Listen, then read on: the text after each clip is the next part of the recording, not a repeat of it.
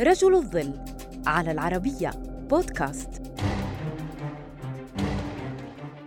رغم أن الألماني ريتشارد سورج شارك مع بلاده في الحرب العالمية الأولى إلا أنه انضم فيما بعد إلى الحزب الشيوعي وأصبح عميلا سوفيتيا وأنشأ شبكة تجسس جمعت الكثير من المعلومات الاستخباراتية التي أنقذت الاتحاد السوفيتي من السقوط في أيدي النازيين.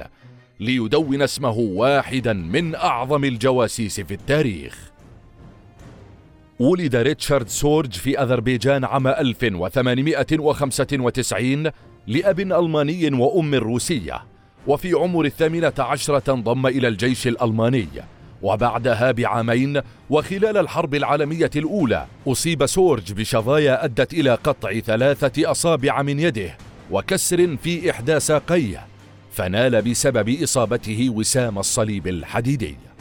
وخلال فترة تعافيه من إصابته تأثر سورج بكتابات كارل ماركس والفكر الشيوعي فانضم في عام 1919 إلى الحزب الشيوعي وسافر بعدها إلى موسكو وأصبح عميل مخابرات سوفيتيا تحت التدريب وبدأ مشواره في عالم الجاسوسية.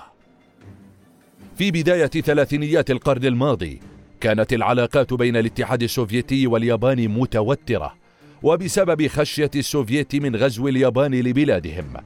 كلف سورج في عام 1933 بالسفر إلى اليابان والعمل صحفيا هناك وأن يكون شبكة تجسس لمعرفة نوايا اليابان الحقيقية.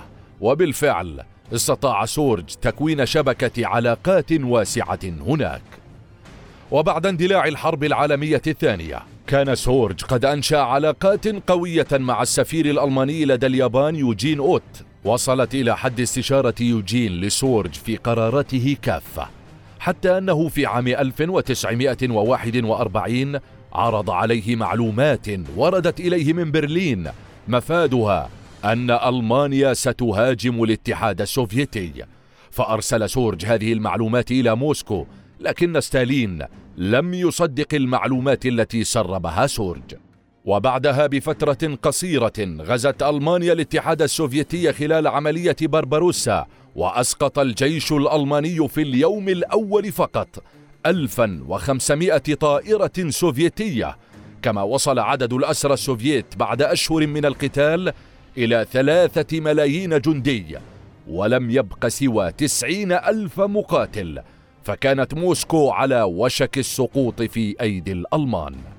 استمر سورج في التجسس والتخابر في اليابان ووصلت إليه معلومة أن اليابان لن تغزو الاتحاد السوفيتي المترنح حتى تسقط موسكو في يد النازيين. فأرسل سورج هذه المعلومة مباشرة إلى المخابرات السوفيتية فسحب ستالين خمس عشرة وحدة عسكرية وألفا وسبعمائة دبابة وألفا وخمسمائة طائرة من قوته المتمركزة في الشرق على الحدود مع اليابان وحولها لقتال الألمان. فغيرت هذه المعلومة مسار الحرب تماما وكانت بداية سقوط النازيين. وبعد هذه المعلومة بوقت قصير ألقت اليابان القبض على سورج واعترف بعد التعذيب بعمله جاسوسا لصالح السوفييت. وأعدم في عام 1944